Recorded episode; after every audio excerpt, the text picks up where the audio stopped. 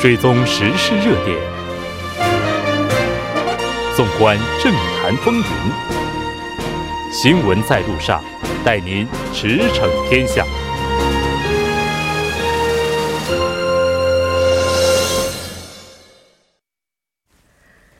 闻在路上，带您驰骋天下。欢迎回来，这里是正在为您直播的 TBS EFM 调频一零点三。新闻在路上，在接下来的第三部节目当中呢，将为您带来我们今天的时事讨论会。在广告过后，马上回来。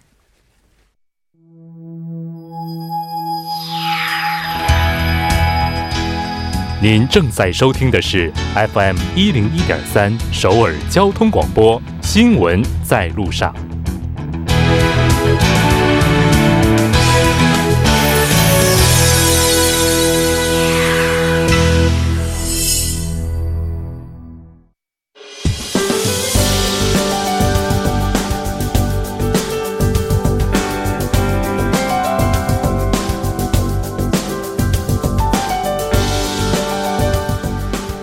欢迎回来，接下来马上为您带来我们今天的时事讨论会。我们今天要讨论的这个主题呢，就是机构者行使股东权方针制度的利与弊。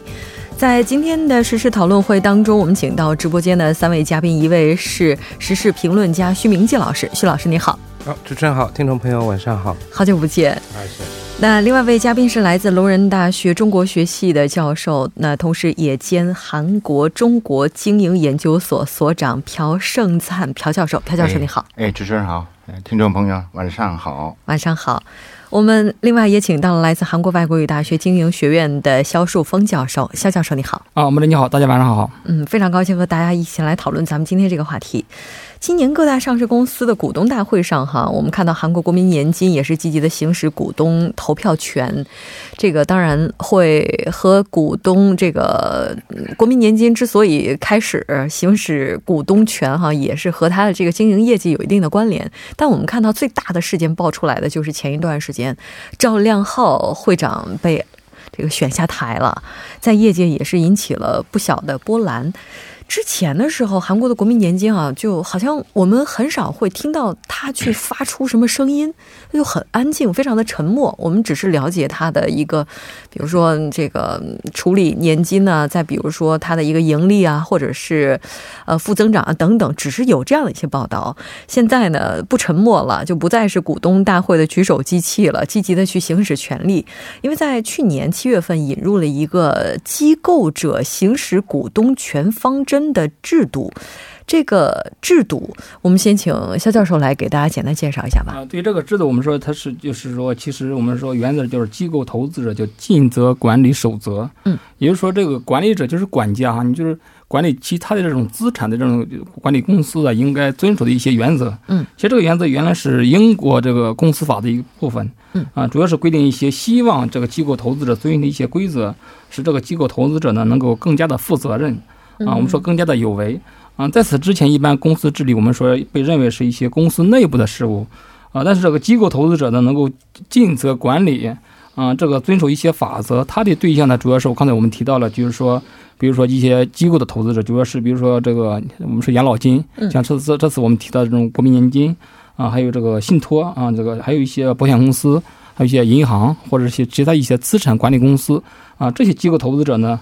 啊，其实他们应该遵循一些啊相关的规则。我们说一些，比如说一些积极的参与股东大会，嗯，然后呢，那个披露一些投票的一些政策、这种原则、程序，还有一些标准，在何种情况下进行投票啊，投弃权票或者投这种啊赞成票，对这些重大的决议呢表达一些意见啊。所以说，可以说实施一种啊积极的监督的这种职责，啊，积极参与公司的这种经营行为，不是只做一个旁观者啊。所以说，这是这个那个原则的一个。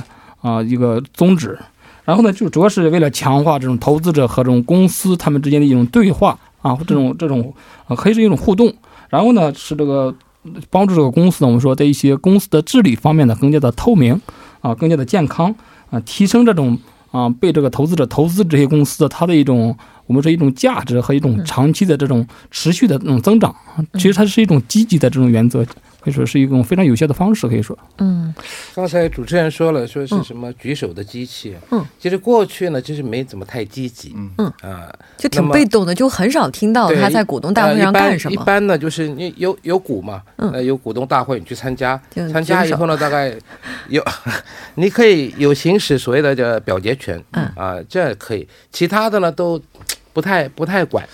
那么后来呢，这个可能是因为是嗯因为。这个二零零八年以后，真的经济情况都不太好，不稳定嘛。那么在这种情况下呢，很多这个就是这个股东呢，啊、这个赔了，就是你嗯买股、买卖股的时候呢，大概这业绩不好，所以说呢，那那怎么办呢？那么现就是说，那么要把这个企业呢给透明化，因为这企业呢他自己。就是我们说财阀他们一家人，嗯，这个想做什么就做什么，随便乱做。那么当然你业绩好的话呢没话说，嗯，如果你不好的话呢，那肯定会有怨言出来嘛。对，所以说，以前这公司里面呢有一种理事叫这个社内理事跟社外理事。社内呢就是公司里面的人当理事的，社外呢就是外部聘聘请他，这也可以说是一个兼职的理事。不管怎么样，这个现在呢就是说像。嗯，这种国民年金呢怎么样？像这种大型的这种所谓的机构投资者呢，他行使他的这个股东权嘛，所以呢，他除了这个以外呢，他也可以推荐涉外的理事，嗯还有呢，跟这个企业的领导班子呢要进行面谈，啊，然后呢，呃，敦促他们要怎么样怎么样。还有一个呢，甚至可以起诉这个股东代表，这是为什么呢？就是说，你如果做的不好的话，你也要追究他的责任。除了这个以外呢，就是说。这样下去的话，那么这公司就会变得比较透明一些。这样的话呢，公司又可以可持续发展。这么可持续发展的话呢，那么实现这个顾客利益的最大化。我们所说的顾客是什么呢？就是说，像刚才肖教授介绍的，就是那些啊、小股东也好，像那个大的，像大的机构投资者的话，他们钱从哪里来的？比方说像什么银行啊、什么投资信托，他们都是一般老百姓去存的钱嘛，拿那个钱去做的嘛。所以这些顾客就是为了这种这些人，就是投资的人、存款的人，嗯为了他们的利益，所以呢，要比较需要呢多少要干预一下，希望呢公司能把这个企业能搞好。我觉得啊，这个是更为了这个以便观众朋友的这个理解啊，我在这个通俗易懂的可能讲一下比较好一点，对吧？嗯这个是。跟这个主持人也说了，这个投资者行使股东权方针，那听起来很复杂，对吧？这个其实咱们拿英文来就说的很简单，刚才也介绍过了，这 stewardship code，那什么意思？这 stewardship 那说了，管家，管什么呢？管家是什么呢？管钱的你这个哎，你这个做的对不对？你观察，你看一下。呃，其实呢，这个方面，跟也介绍过当中啊，这个出发点是什么呢？就刚才说零八年，这当时呢，金融危机为什么爆发呀？那企业的这个透明度不够高，那人家做坏事，人家都不知道了。嗯很多那个投资者不知道，所以呢，这个全球各国呢，这个纷纷推出，呃，有关叫我们这个经常专门属于 ESG，就什么呢？叫社会，呃，还有环境，还有呢咱们呃企业支配制度。那什么呢？企业你不单单是有个财务方面的，你有一个提高你透明度，还包括你社会贡献度怎么样，还有你这个整个的呃环境方面，你做一些什么工作，哎、这责任。所以呢，这个呢也再加上刚我说的，我们说的这个这个 stewardship code，那机构要行使呃股东股东权这个方针。所以呢，这个是可能这个全国就开，全世界就开始。那当然，英国开始引进了很多不少国家，对吧？这个是日本呀、还有新西兰呐、那韩国是刚刚起步阶段。所以呢，可能国内有些这个，哎，这个是对还是不对？那可可能对我们韩国大企业来就，这个可能有点怕了。所以他们的反应呢，哎，就是到底这是什么东西啊？这一引入，这立马就下去一个吗？嗯到现在就是一直因为是这项像财阀企业啊，他们或者是他们下面的一些什么研究所也好，什么组织团体也好，都对这个呢持这个否定的立场，已经所以说一直都没有引进。刚刚这个进那个引进这个制度的时候，去年啊，这个调查过了，在韩国二十家这个财阀就是大企业，我觉得应该都反对啊。，哎对你你你很害怕，害怕，微害怕，不怕，这样子调调查过的，那百分之是八十以上都是怕雷的。这这这肯定肯定的因为只要你引入了，他们所占的比例是非常大。你看，国民年金在上一次投票的时候，就赵良浩会长就被拉下来，这一次他占了百分之十以上的比例，就是他力量是非常大的。国民年金好像百分之十一吧，嗯，其实赵良浩那边大概有百分之三十多，可是呢，这个你要连任的话呢，要需要百分之三分之二，啊，要百分之六十六以上才可以。可是呢还有那么多散户他他只拿到了这个百分之六十四，差不多，差的是不很多。但是呢，他也做了努力，要找了很多这种小的股东，请他们啊、能赞支持他，或者是嗯委托给他怎么样？还是啊，这一次呢跟过去不一样。如果说是他拿了百分之十一，其他的肯定也也比较大嘛，对吧？嗯那这个可能就是一些其他的这个像金融投资机构，他们一起，所以呢可能啊这次给给他反正拉上来对了。对韩国来讲，这个东西很新新，这个很新新生的东西，就是新很议论很议论非常新纷纷。所以呢，这个呃，咱们用好的方向看，就是防止大股东滥用权利，对吧？这个保护投资者的利益。对，所以当时那这个是可能是咱们说正面影响，还有负面也有。那可能咱们一会儿咱们慢慢的谈这个，对，慢慢慢慢谈慢慢这个进入这个。我有一点，对他的名字管家，嗯中国的管家能管到这个老板吗？能管到他的主人吗？我倒不清楚，这个西方是不是能管到？就是说，你说家里面的管家，这是大概各国国情这个就是也不一样啊，就是这样说。但主要就是说，希望能在这个像财政这一方面，对吗？有关财务啊，像支出的这一方面，你经营这一方面其实。说的管家，但里面涉及到这个这个守则嘛，就是说方针嘛，里面有一个东西的，你按照这个你这个不。你就不吻合是错了，你吻合这个方针守则就对了，嗯，对吧？但是这个我们国内为什么议论纷纷？这第一次发生这样事情，对。然后呢，咱们一会儿谈的可能政府还有是参与的这个问题。但是问题在于，就是说为什么要引入它？嗯还是因为之前我们的那一套行不通，你要变要通才可能有发展。就是之前韩国这国民年金的情况太糟糕了，所以我们说，就这个制度的本身而言，就是说它的初衷就是说提高这种啊，在这其实就是在这个如何去治理公司这种治理结构问题，就是这个如何去这个 让公司的这种透明、经营的透明，就是无论是个人投资者还是啊这机构投资者，我们还有一些其他的投资者，都应该积极的参与这种公司的经营活经营活动。我们会相信越来越多的航空公司啊，可能会自主的参与。我们经常看到一些信息，就是说这个一些银行呀，现在主动的要参与这个制度啊，是就是说不光除了国民年金，还有一些其他的一些这种集团呀，这个韩亚集团，他们都参与这个。其实引入的背景其实就俩字儿：亏空，是吧？其实啊，没那么惨吗？我我对不是这个国民进这个引入这个此制度的背景啊，这个我觉得就反正把这个大航空嘛，这个大家大家这个都知道啊，这个大之前因为这个航空家族的丑闻不断发生，就是啊卡布尔去年一对年这个耍威风，啊，哎，还有作威作福的事的一个经营管理，还有还有这青瓦是不是有点台，太夸张了？还有青瓦台，他们也希望这个主要就是要改善这个企业的支配结构，不能说全部都给这个财阀家族，他们自己想做什么就做什么，就是提高这有问题。参与率哈，我们我们先来休息一下，来关注一下这一时段的路况、交通以及气象信息，稍后再回来。当然，如果您有其他的一些想法，也欢迎您发送短信到井号幺零幺三，或者是在微信当中搜索公众号 TBS 来参与互动。我们稍后再见。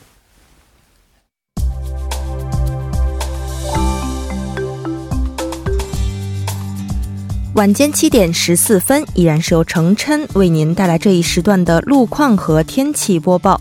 我们先来关注一下首尔市交通情报科发来的晚高峰实时路况。第一条消息来自江边北路九里方向奥林匹克大桥至千户大桥这一路段。不久之前呢，发生在该路段二车道和三车道上的交通事故，目前相关人员已经将事故车辆移至应急车道上进行处理，还望途经的车主们参考相应路段，小心驾驶。接下来是在瑞草大路瑞草高中至瑞草站这一路段，目前呢，在该路段的三车道上正在进行路面维修的施工作业。那受施工影响呢，三车道暂时不便通行。目前该路段由于受到晚高峰的影响，行驶车辆呢在不断的增多，路况复杂，请来往的车主们保持安全车距，小心驾驶。好，我们继续来关注天气。目前呢，包括江原道在内，全国多地的大风警报已经解除。那周末两天，北方地区的气温会出现一个低开高走的态势。明天受到来自西北方向的气压槽影响，全国多云。从明天的下午时段开始，中部地区和庆北北部等地会迎来一轮降雨。首尔、京畿道北部、江原岭西北部的降水量呢，预计会达到五到十毫米。江原岭东和庆北地地区的降水量相对较少，不足五毫米。本轮的降雨呢，预计会在七号的凌晨时段开始逐渐结束。本周日，全国多地呢会重新的恢复到晴朗的模式。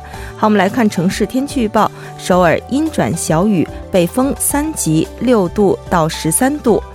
好的，以上就是这一时段的天气与路况信息。祝您一路好心情，我们稍后再见。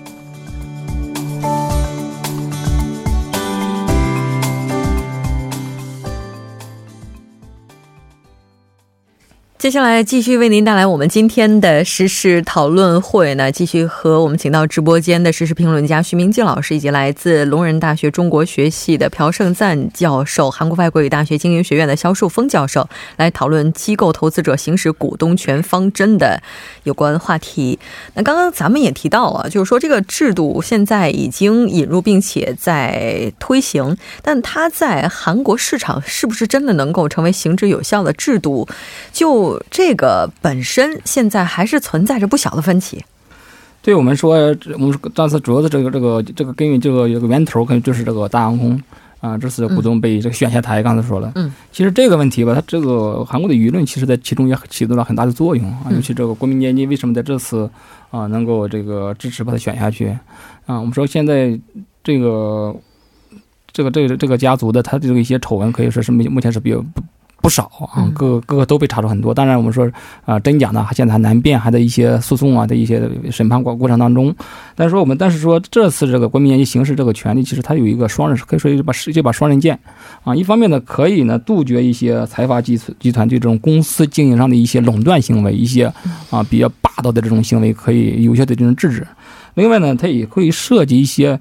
啊，这个企业的经营权的一些问题，大家忧虑会不会这个影响到这种企业的经营权的一些自自主性？嗯，啊，这样呢可能会给一些。啊，造成一些一些隐患。我们说，其他也可能都在观看啊。我今后是不是他对我也也也行使一些这这方面的根据民民意做出一方面的这种判那个这个判断，来那个对我的这种那个股东这个权利行使的情方方方面会做出一什么样的决策？所以他们也也是一个啊比较担心的因素比较多一些。所以说哪个方面正面的因素还是反面的哪个因素影响多一点？我们要看后续的这种影响。其实现在呢还是比啊判断还是比较早的，是因为这是第一次嘛。嗯啊，所以很多人说这是不是在杀鸡儆猴？啊，有这个说法，弄个下马威给其他的财阀来看一看，然后觉得我是不是第二个啊？就是叫你小心一点，是不是这样？叫你好好经营你的企业，因为呢，韩国大家都知道，韩国这个经济结构，当然韩国是出口为导向，对吗？以出口为导向，而且呢，都是靠这些财阀企业。所以说，我们说在韩国什么几百大企业，什么五十大企业，这样都是财阀，而且他们呢都用这个交叉持股的方式啊，弄了很多很多很多很多这个就所谓的这个什么下属的公司啊，什么子公司啊，什么公司啊，这样变成了一个公司的真的是很大的一个集团啊，几十个群啊，几十个公司在他下面，那么他拿着这一个呢操纵那么多，所以说他一定要保持这个位置。啊，所以说呢，他们就说你政府这样来的话，哦，不是，你像那个国民年金，如果这样的话呢，你就干预我们的这个经营。嗯，还有一个呢，就是说现在不是说大家都说要自律经营嘛，自己要搞好自己。你这样的话，还有这国民年金，大家都知道啊，这个国民年金公团，嗯，这个是这个可以说是一个政府的下属机构，对对吗？它呢是。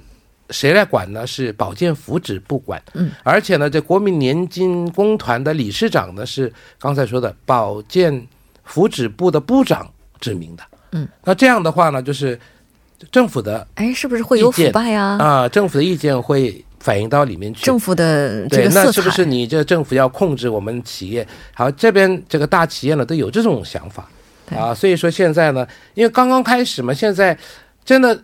是好是坏，但是刚才这肖教授也说了，这是两两刃两面两刃剑，对吗？嗯，就是说现在还不能太确定说它一定是好还是不好。当然有反对的意见，有赞成的意见，但是呢，这个呢，过一段时间的话啊，就可以知道到底它是好还是不好。现在呢，说它的利弊怎么样呢？因为还没有一个。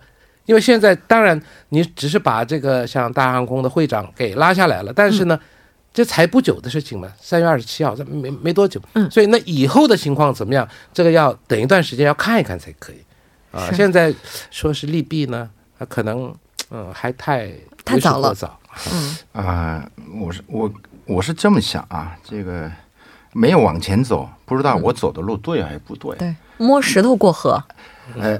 对，这没有往前走，没有发展。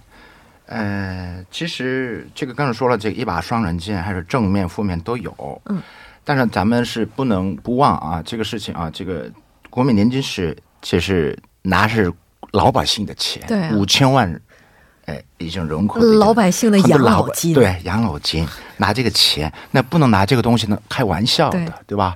所以呢，那当然这个是，所以呢，这个是那肯定正面负面，但是已经这个刚才说的那个 s t u d y 这个 code，咱们说的这个这个这个制制度呢，已经我我我觉得这个已经在全世界已经受欢迎，已经是一种流行的趋势啊。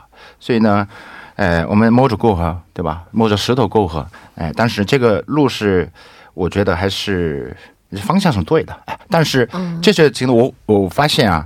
呃，这个很多政府来这个采取的这个这个动作也好，这个时间上，我觉得可能，哎，可能有，我就出现有个问题啊，这个有种呃果断的，这不能不是那优柔果断，这不能做。所以呢，我觉得呢，应该更果断一些，对，更果断一些，太犹豫，他没做过嘛，对吧？所以呢，这些可能可能出现了一个问题，但是这个方向是我个人认为啊，这是对的啊。嗯，这事儿反正现在大家这争议是非常多的，就有人说这事儿应该做，有人说这事儿你不能做。就像刚刚徐老师提到的，就是也有很多的阴谋论哈，就说你这样的话过多的去干预的话，你影响企业的自主经营权。但经济学家这个我们的朴教授也说了，就这事儿咱们摸着石头过河，你不尝试你就不知道你会成功还是失败。那但是不管怎么样，它已经开始了。提高企业经营透明性，其实我们知道，对于整个产业经营的发展，它会带来影响。这个影响，嗯，很难说是。百分之百好，但这个透明性它肯定是有利的。那韩国外部咨询机构整体能力不足，其实这个现在也是一个问题哈。那当然，我们也看到有人说了，你这样的话加入这些机构投资者，他们这个决断，那能够对企业的经营做出更加正面的引导。哎，肖教授，其实我感觉这两个意见不是对立的，其实这个媒体可能有点这个曲解了。我们说第一句话就是恰恰是第二句话的一个啊解法啊。我们说经营透明就是让企业啊这个经营的大小事啊，还有这种嗯，不仅仅是让那个几位内部的所谓的核心人物知道，而是让这种公司内部的每一个组成分子呢都应该清楚公司的这种愿景、目前的状况、任务和目标。啊，所以说这种做法避免了这种相互猜测啊、相互猜想，能够呢最大限度的获得这种股东啊大家的这种认可、投资者的认可，可以说最大限度的也可以减少这个公司经营过程中的一些阻力啊。不管韩国的还是一些外国的这种咨询机构，它的能力足不足，只要他们提出了质疑，我们说站在这种企业的经营者的立场上，就应该啊这个重视啊，要从说服这个说服这种外部的这种机构投资者，然后呢需要给外部机构一个。啊，合理的可以认可的理由啊，只要提高企业的透明，这个经营透明度，嗯，就可以呢，让自己的这种决策呢，具有更多的这种说服力啊。我跟这两个不是对立的。对，我不知道这个世界上这些企业，大企业是不是全都是公开透明？我其实对这个公开透明我也有问号，因为因为现在大家什么又做假账啊，又怎么样，就这么什么逃税啊，什么这种事情，越大的公司，也出现的几率越大。